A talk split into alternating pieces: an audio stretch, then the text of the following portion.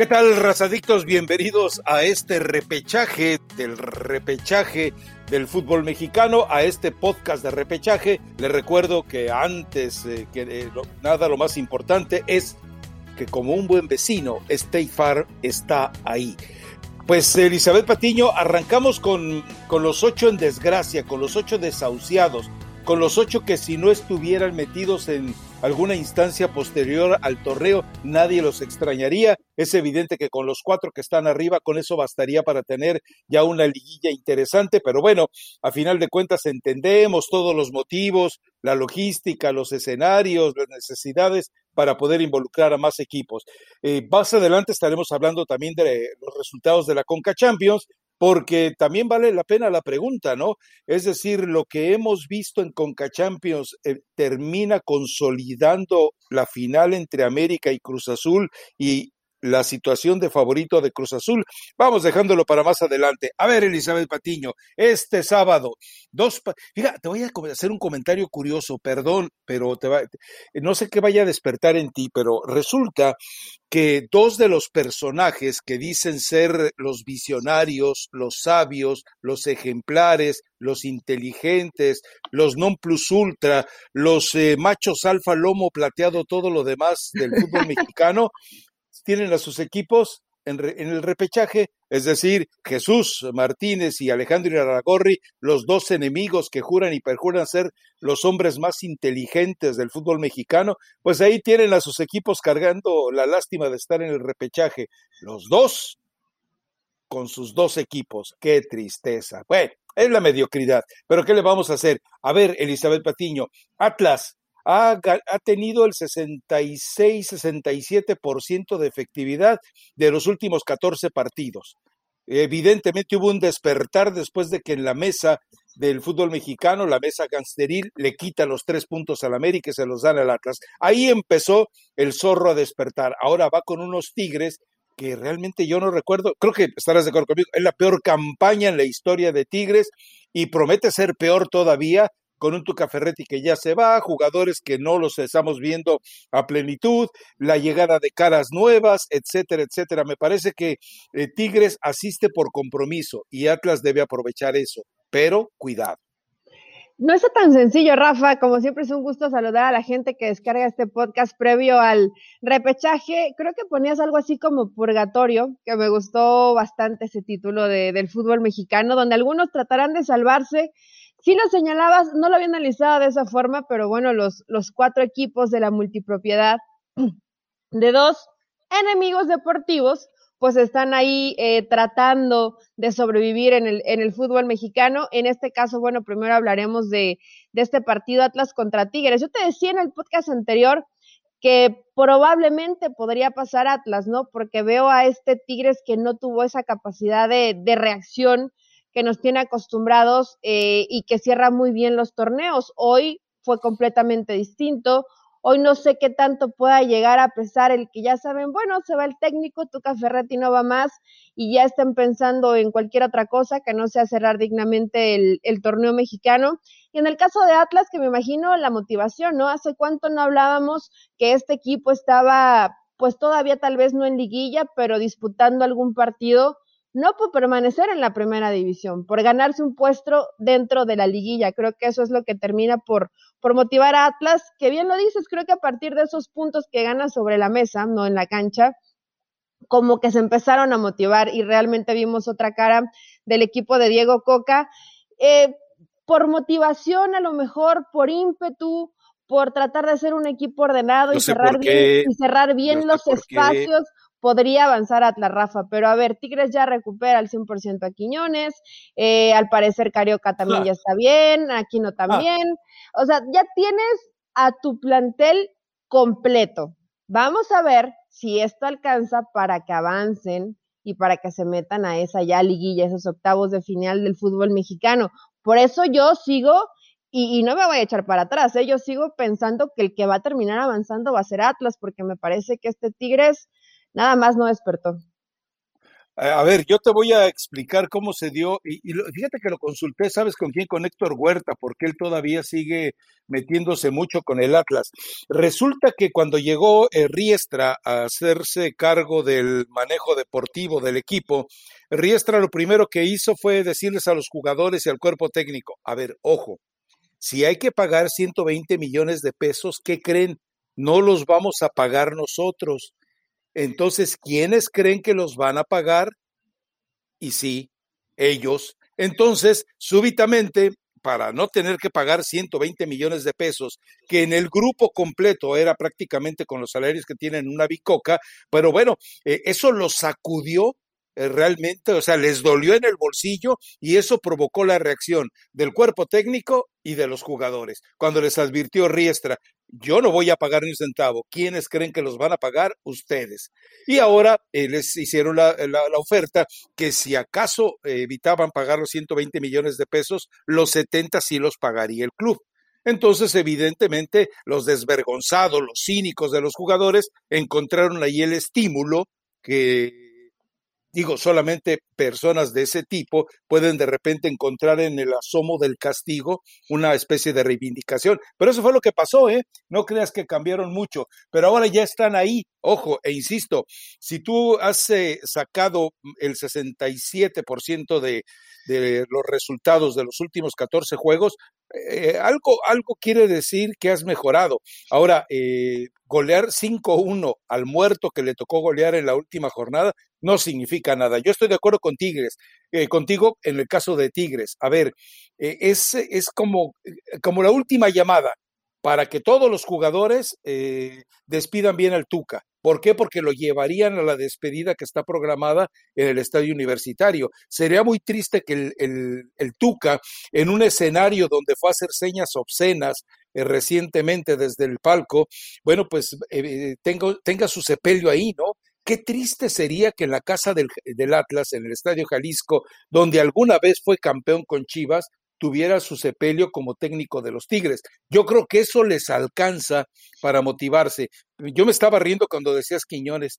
Quiñones, Carioca, pues es que no, no han aparecido. Bueno, en este Rafa, no han aparecido, pero no me vas a decir que son malos jugadores. Y es que vemos, no, no, vemos al Atlas y ojo que no crees que me estoy dejando llevar por el espejismo de lo que fue la, la, la última jornada donde terminan haciendo cinco goles, ¿no? Porque es, eso, eso no va a volver a pasar seguramente con Atlas si es que se eh, termina avanzando.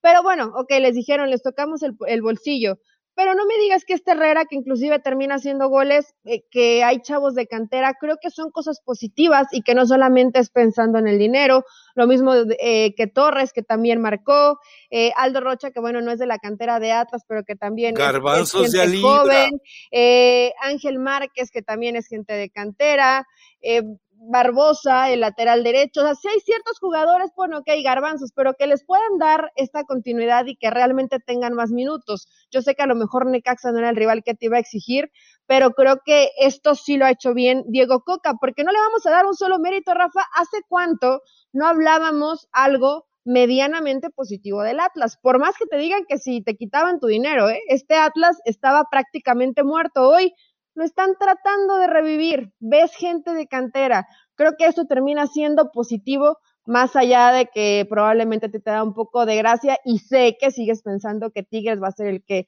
termine por avanzar, pero es que yo a Tigres, futbolísticamente, en cuanto a calidad individual, sí, puede avanzar.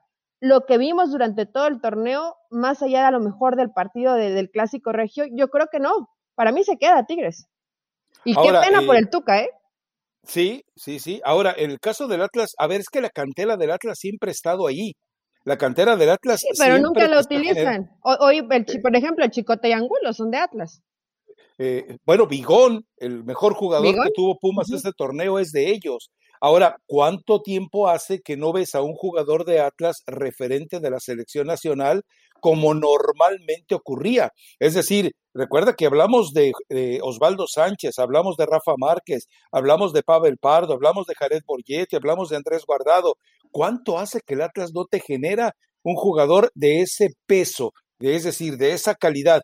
El pollito briseño, imagínate nada más, el pollito briseño. No, no, no. Pero, pero, es decir, pero el Atlas siempre genera.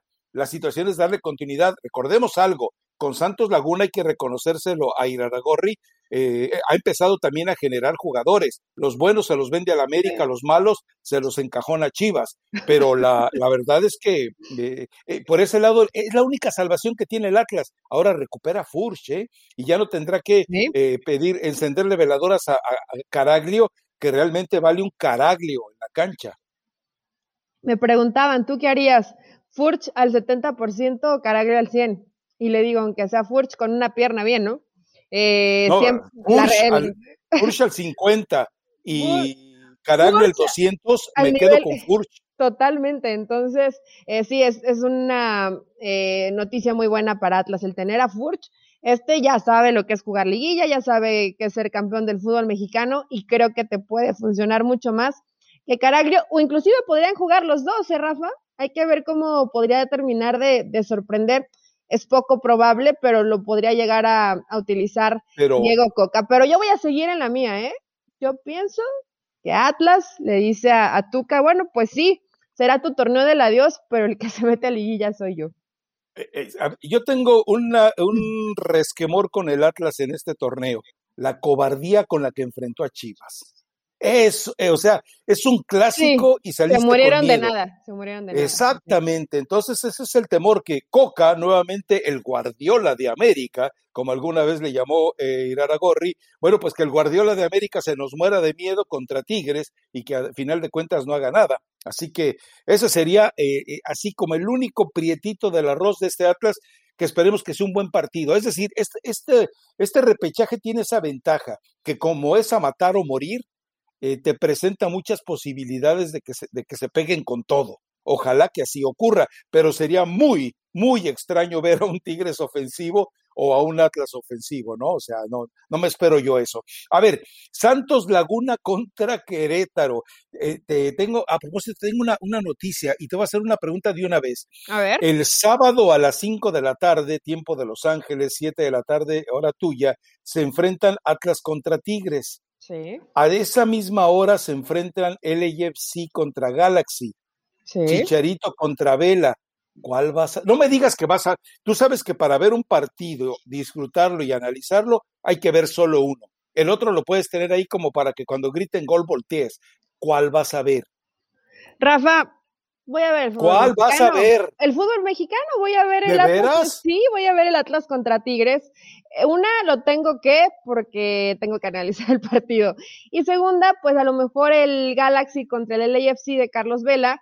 Lo puedo ver un poquito más tarde, siempre tenemos esa posibilidad. Yo sé que no, es, lo mismo. Ya vamos, ya, ya voy a saber qué pasó, si es que hubo goles por parte de alguno de, de los dos, tanto de Vela como de Chicharito. No, sí lo voy a ver, sí lo voy a ver, Rafa, porque ese tipo de partidos los tienes que ver, es parte del menú que no, que no te puedes perder.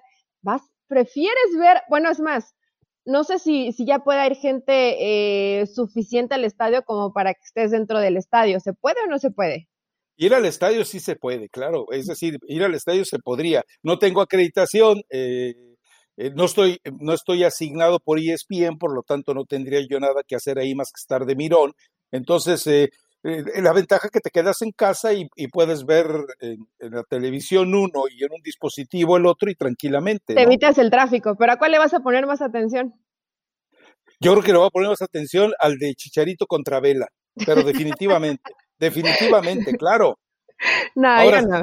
yo, prefiero ver, yo prefiero ver qué hacen Julio Furchi y Guiñac, el Super Atlas y los Super Tigres. Aparte, ya, me, ya se va el Tuca, ya se va el Tuca, Rafa. Creo que todavía la gente en Monterrey no se resigna, ¿eh? Veía que le preguntaban por el refuerzo francés y dice, ¿y eso a mí qué? Si yo ni voy a estar.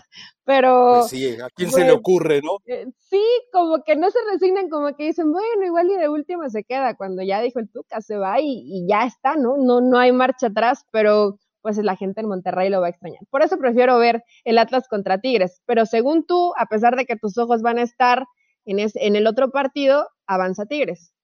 Según yo, así queda la historia. Bueno, vámonos al otro. Santos Laguna contra Querétaro. E, e, este, hay que verlo, Eli, de veras. ¿Tú crees que el lunes eh, vayamos a platicar algo de este juego, Santos contra Querétaro? ¿Se te antoja verlo? Pues así que digas que se me antoja muchísimo, no. se van a enojar los aficionados de, Santos. Pero Rafa, eh, creo que probablemente de todas las llaves, esta es un poquito la, más disparejona, ¿no? Eh, veo a Santos que por lo menos trató de, de practicar un fútbol más o menos vistoso durante el torneo.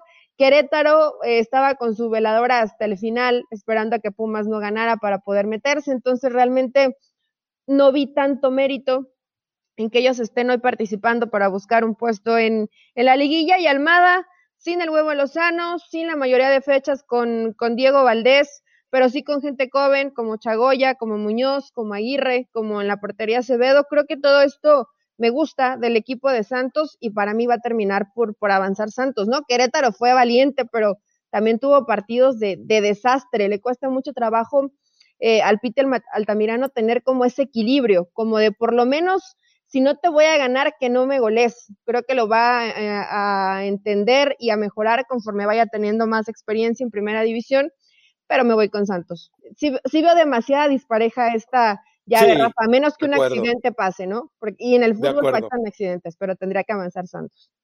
De acuerdo contigo, es decir, eh, por ahí pasa una, eh, una jornada inspirada, como ocurrió, por ejemplo, hace unos meses en el partido entre Puebla y el equipo de Monterrey. Puede pasar esas situaciones extrañas, ¿no? O como también queda eliminado Tigres el torneo pasado. Pero, a ver, eh, yo realmente, de verdad, Eli, mira, si quieres, el lunes no hablamos de ese partido y, yo, yo pago el derecho de admisión y lo que consumas. En, ya, me dijeron que tu club favorito en Pachuca es el Club W, que vas ahí realmente a exhibir todas tus habilidades de reggaetonera en el Club W de Pachuca. No sé si a final de cuentas, bueno, eh, yo prefiero invitarte ahí a, a hacerte sufrir este Rafael, ¿quién te dio esa referencia? Yo tengo fuentes por todos lados, ¿qué quieres? no, no, porque yo tenía el conocimiento que el SW no era precisamente para ir a reggaetonear. bueno, eh. hay mujeres que están reggaetoneando, pero utilizan otro tipo de instrumentos de trabajo. Eh, pero bueno, me imagino que habrá gente que se la pasa bien ahí los fines de semana. Ahorita por COVID no es tan recomendable. Ya tiene rato que no perreo fuera de casa, Rafa, y eso me, me pone un poco triste. Ah, bueno, perfecto. Ok, a ver. Pero eh, sabes que me hubiera encantado que dijeras quién te lo recomendó, porque le hubieras dado un quemadón. Bueno, dejémoslo así entonces. Más allá del juego, hay algo en lo que todos vamos a coincidir. A todos nos gusta ganar. Por eso tienes que conocer los precios sorprendentemente bajos de seguro de auto de State Farm. Contacta a un agente llamando al 1-800 State Farm. Como un buen vecino, State Farm está ahí. A ver, León contra Toluca. A ver, eh, me da pena lo de León. Eh, es decir, un equipo que nos regaló tanto fútbol, tantas eh, satisfacciones, tanto disfrute, tanta recompensa porque te plantabas 90 minutos y veías un equipo con intención, con habilidad, con generosidad, con calidad, eh, con compromiso, con entendiendo lo que es el fútbol espectáculo y que no es para que tú ganes puntos, sino para que ofrezcas prácticamente al exterior la la habilidad que tienes para jugar al fútbol. Pero bueno, ahí está el León. Y lo triste es que si este Toluca, que depende estrictamente de los buenos momentos de Zambuesa, de repente en uno de esos días, en una de esas jornadas como la que tuvo con el América, termina eliminando al León y siguiendo con vida el equipo de Toluca. Qué triste sería que otro que se va, como el caso de Ferretti y Nacho Ambriz, se tenga que ir de esa manera. Qué triste sería que el León, que es el que ha defendido el, fútbol elegante, eh, bello en los últimos eh, torneos, terminara largándose por la puerta de atrás del repechaje. Eso sería penoso. Pero juego mis canicas más con esperanza que con, que con fe. Yo creo que el León va a la siguiente fase, pero ese desgraciado de Zambuesa tiene una jornada iluminada y, y se acabó la historia, ¿eh? Puede ser, no tiene un jugador así, León, que tiene bajas importantes, ¿no? no sabemos que no está Navarro, eh, no va a estar Luis Montes, no va a estar Osvi Rodríguez. Son varias bajas, el caso de Montes es por, por cumplir la sanción de la tarjeta, Pero más allá de eso, Rafa, creo que sí termina siendo eh, un poco preocupante porque creo que la noticia de que se va Nacho sí termina tal vez por pegar un, poco en, lo anímico, no solamente, yo pensé que solamente era a nivel directiva, pero no, también el grupo se siente un, poco decepcionado de que el proyecto no, no vaya a continuar o no como se los habían eh, prometido. Más allá de eso, eh, creo que León tendría con qué futbolísticamente, lo ha hecho durante, durante la temporada, que con varias ausencias, más o menos Nacho Ambriz tenía ese equipo que trataba de ser profundo, que buscaba la posesión de la pelota, ese equipo que, es agradable ver, ¿no? Y el Toluca que se fue, em, se fue cayendo al final del torneo. Estaba, después de la fecha 12, solamente le ganaron al América, Rafa. Fue el único partido que pudieron ganar. Eh, en fase regular, cuando se midieron Toluca contra León, perdió Toluca 2 a 1 y terminó eh, con estas derrotas ante Juárez, Rayados, León, Puebla y Pachuca.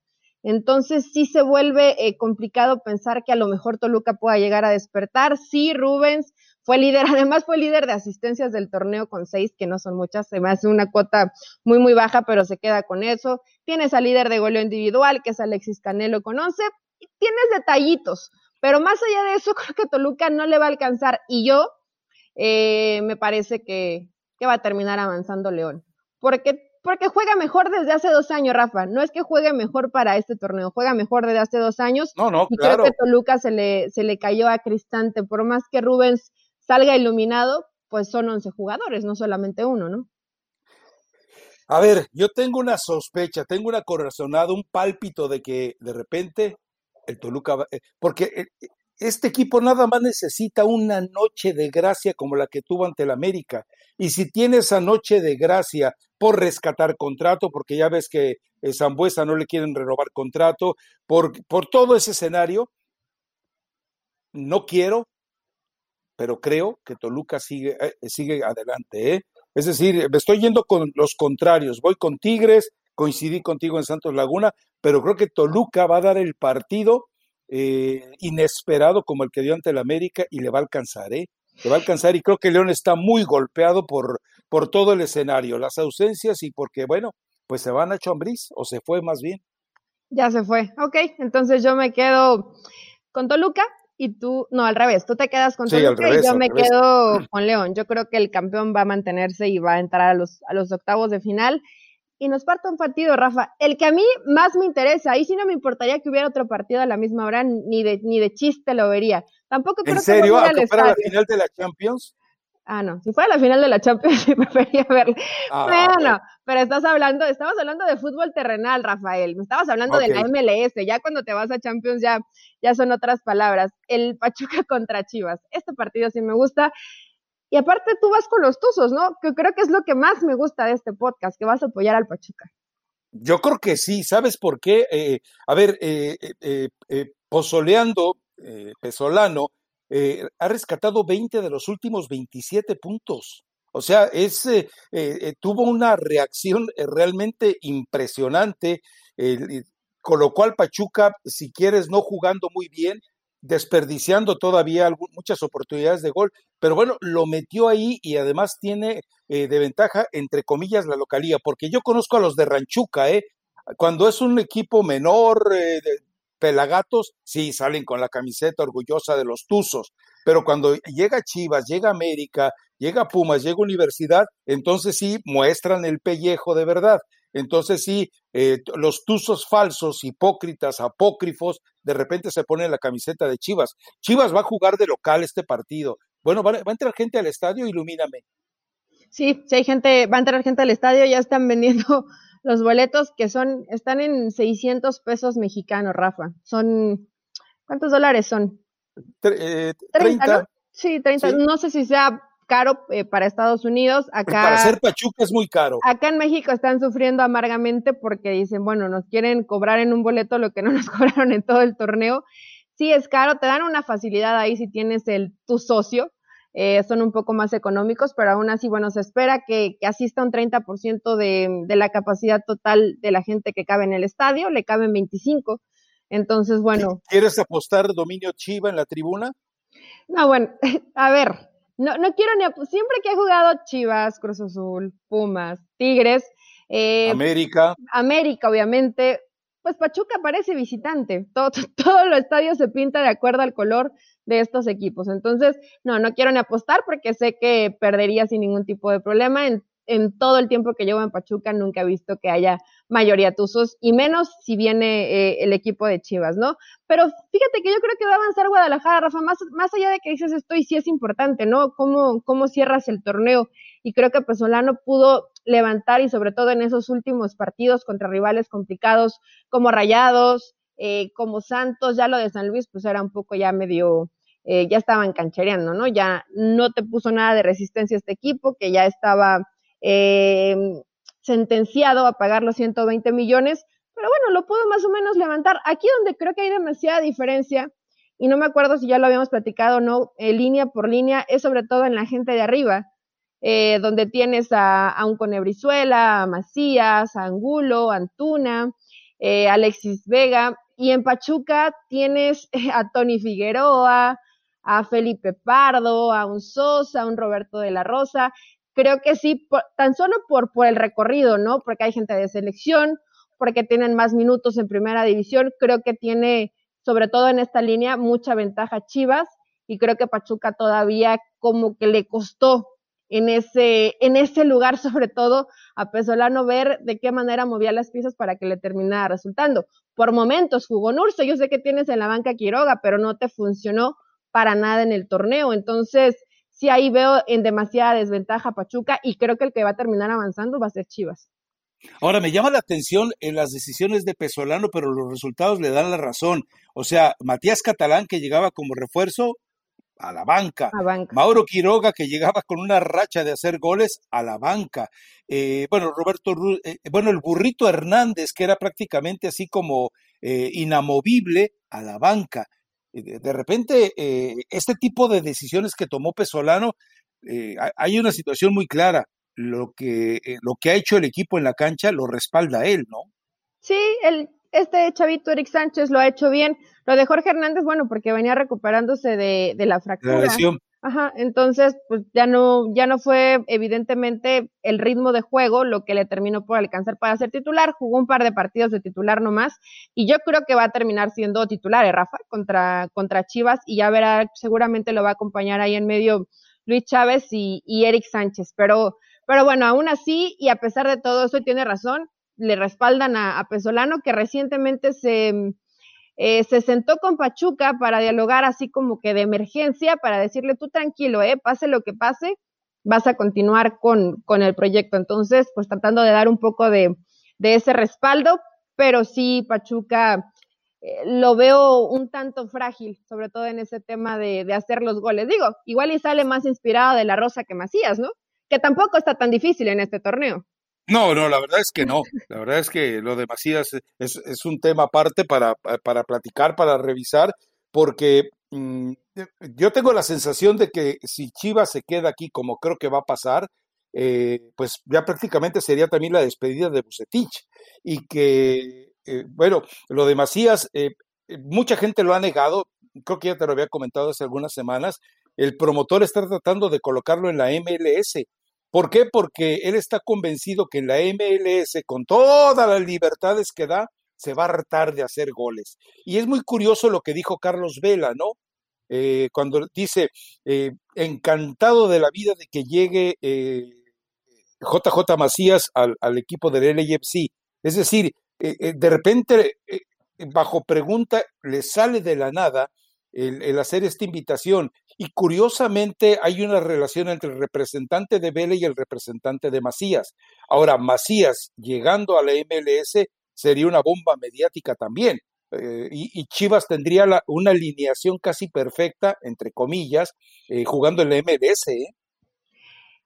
Sí, Rafa, bueno, es que están medio necios. Obviamente, a lo mejor piensa que es una mejor vitrina, pero la situación es que están mucho con la idea JJ Macías de irse a Europa. Entonces, yo no sé si de pronto que te digan, ok, el escalón antes es la MLS, si él esté motivado por esa situación. Ahora, si Macías hace una buena liguilla, te puede salir una oferta, pero si sigue jugando como ha jugado en los últimos tres o cuatro partidos, ni en la MLS, que bueno, a lo mejor sería un poquito más fácil acomodarlo, ni en ningún otro lado. La bronca es que en Chivas como que ya no le toleran tanto el tema del promotor y que él siempre está pensando más en, salir y no enfocarse en que está en el equipo. Pero bueno, em, creo que al final es un buen jugador. Le han pasado situaciones que mm, yo pensé, parecía cuando hablaba que era un poco más maduro y te das cuenta que no, no, que sí le cuesta de pronto trabajo esa ilusión que le vendieron de sí, te quieren tres, cuatro equipos y a la mera hora pues siguen chivas.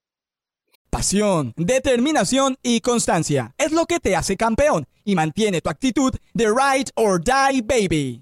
eBay Motors tiene lo que necesitas para darle mantenimiento a tu vehículo y para llegar hasta el rendimiento máximo. Desde sobrealimentadores, sistemas de sonido, tubos de escape, luces LED y más. Si buscas velocidad, potencia o estilo, lo encontrarás todo en eBay Motors. Con más de 122 millones de piezas, siempre encontrarás justo lo que buscas. Y con Guaranteed Fit de eBay, tienes la garantía de que tu pieza quede perfectamente a la primera o se te devuelve tu dinero. Porque con eBay Motors, quemas llantas y no tu dinero. Con las piezas que buscas, a los precios que quieres, tu auto se convertirá en el MVP que te dará el triunfo. eBay Motors. ebaymotors.com Solo para artículos elegibles se aplican restricciones. Sí, eh, y también un problema que a veces nos pasa desapercibido. Platicaba Mauricio Imay que a él le tocó alguna vez en un viaje de la selección ver cómo eh, JJ Macías dice, ¿cómo?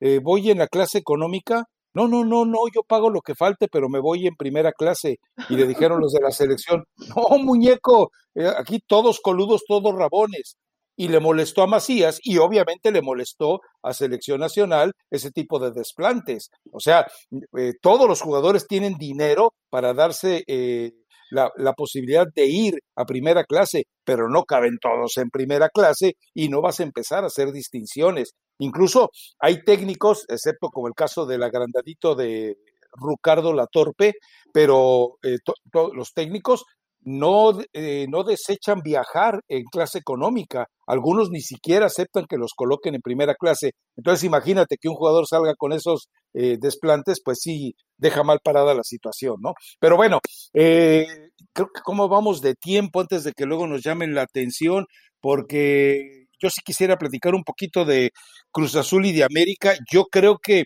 lo que eh, se vivió dentro de, la Conca Champions, al América le están metiendo mano de manera salvaje en el arbitraje. Bueno, hasta con VAR.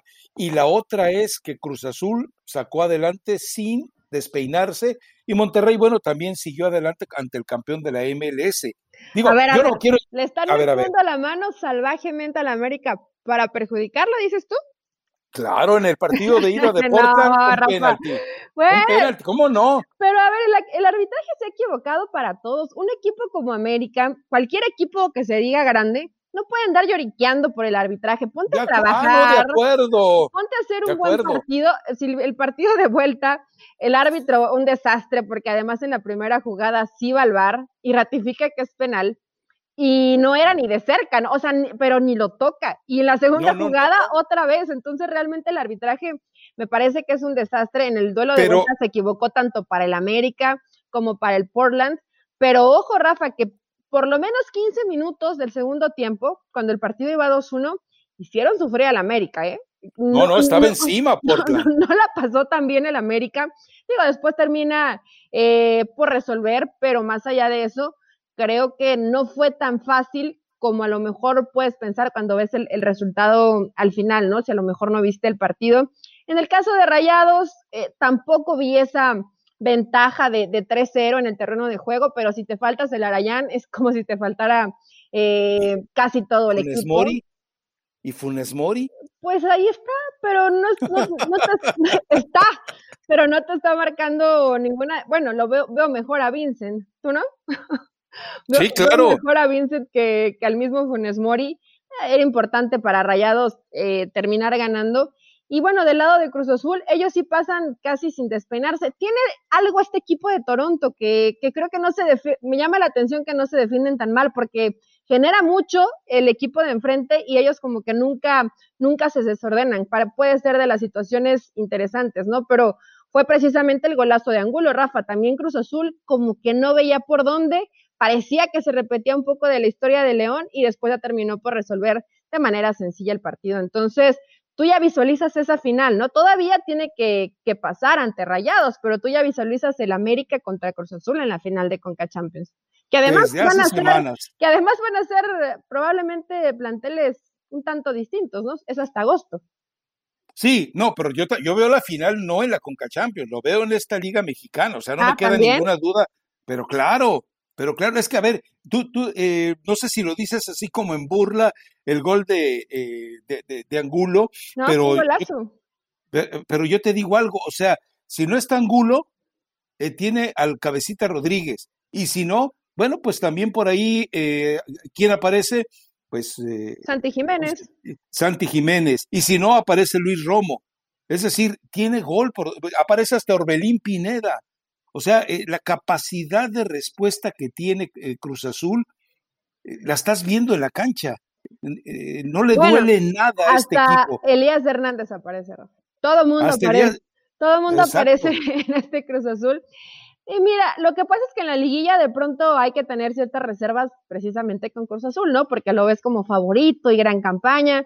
Y si nos vamos a algo muy reciente, pues vimos lo mismo con Siboldi y con Caixinha, ¿Y de qué te sirve llegar a la final si, también la vas a perder? no veía un equipo tan sólido entonces, no veía un equipo tan, hecho, tan sólido, ni, con, tantas posibilidades. Creo que coincido contigo, tiene mejor equipo hoy y, y, ha demostrado Reynoso que no importa si por ahí algún jugador se le llega a lesionar, lo suple y le resulta. Que eso puede ser lo que no tenía ni con Ciboldi ni con Caixinha. Y con el América, más allá de que me llama mucho la atención, Rafa, la forma en cómo la prensa que cubre constantemente al América parece porra, todo el tiempo está aplaudiendo, eh, diciendo me, me extra... Sí, lo había visto, a ver, lo había visto de algún momento, pero hoy me parece que ya ha caído en el, a Fidalgo. Ya ha caído en el descaro. Ah, ¿no te gustó Fidalgo? ¿No te gusta Fidalgo? No, no, para mí es un sobrevalorado. ¿No te gustó cómo jugó contra Portland? No, no, es un jugador sobrevalorado de pasecitos cortos.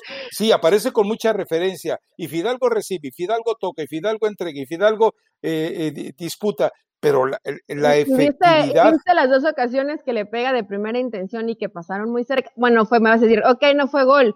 Pero es un chavo que, que lo intenta, que tiene determinación, que siempre te sirve de apoyo, que toca fácil, te hace, te hace el fútbol más sencillo, Rafa, y para hacer el fútbol más sencillo es lo más complicado yo creo que de pronto te, no, sé por qué tenemos esta situación, si traen a un chavo que no es mexicano, como que dices, bueno, podría serlo tal vez un mexicano eh, de la América. La realidad es que creo que Fidalgo ha mostrado un buen rendimiento durante el torneo.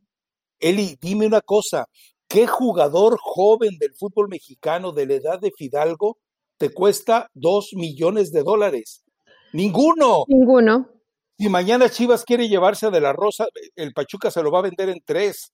Si mañana quiere llevarse a Aguirre, se lo va a vender en tres. Es decir, eh, la verdad es que un jugador con, el, con los números, con los tiempos que tiene Fidalgo ya en la primera división y con la edad que tiene, eh, está con, digo, un millón y medio de euros por vida de Dios. Eh, si, te, si es un jugador funcional, nada, para mí nada sobresaliente, bueno, eso, esto nos demuestra algo, y ya nos vamos a tener que ir a la recomendación. Pero para el próximo torneo, cuando América haga limpia de todos los bultos carísimos que tiene, eh, Benedetti, eh, Roger Martínez, evidentemente Castillo, Giovanni Dos Santos y compañía, con, con, ese capital y los tres jugadores que pretende traer de España Solari, eh, va, a ser, va a ser un equipo que va a seguir jugando feo, muy feo, pero respetable. En fin, bueno, como ya el productor dice que nos vamos, eh, ¿tienes algo más de Cristian del Morral o Cristian eh, Anodal o cómo se llama esa cosa? No, quiero, quiero ya dejar descansar un poco Nodal, porque sí traía una de Nadal, pero dije no, ya basta. Eh, ahora escuché una que se llama Me la venté de Karim León, está muy de moda. No soy tan fan, Rafa, pero de pronto he escuchado que, que, a la gente le gusta mucho y que se pueden a tomarse unos tequilitas.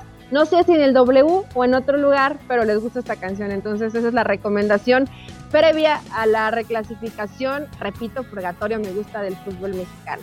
Y bueno, pues, ¿quieres, ¿quieres quemar a quien te dijo ese lugar en Pachuca o no? No, Ah, bueno. eh, dejémoslo así, pobrecito, a lo mejor tú no sabes las urgencias personales que puede tener Tienes un ser razón. humano. Eh, aparte es divertido, me imagino, entonces no pasa nada. Ah, Ahí ya. está la recomendación. Me la Entonces ya, pero ya, ya metidos, eh, a ver, me la aventé, es eh, reggaetón, No, es banda. es banda, me, la aventé.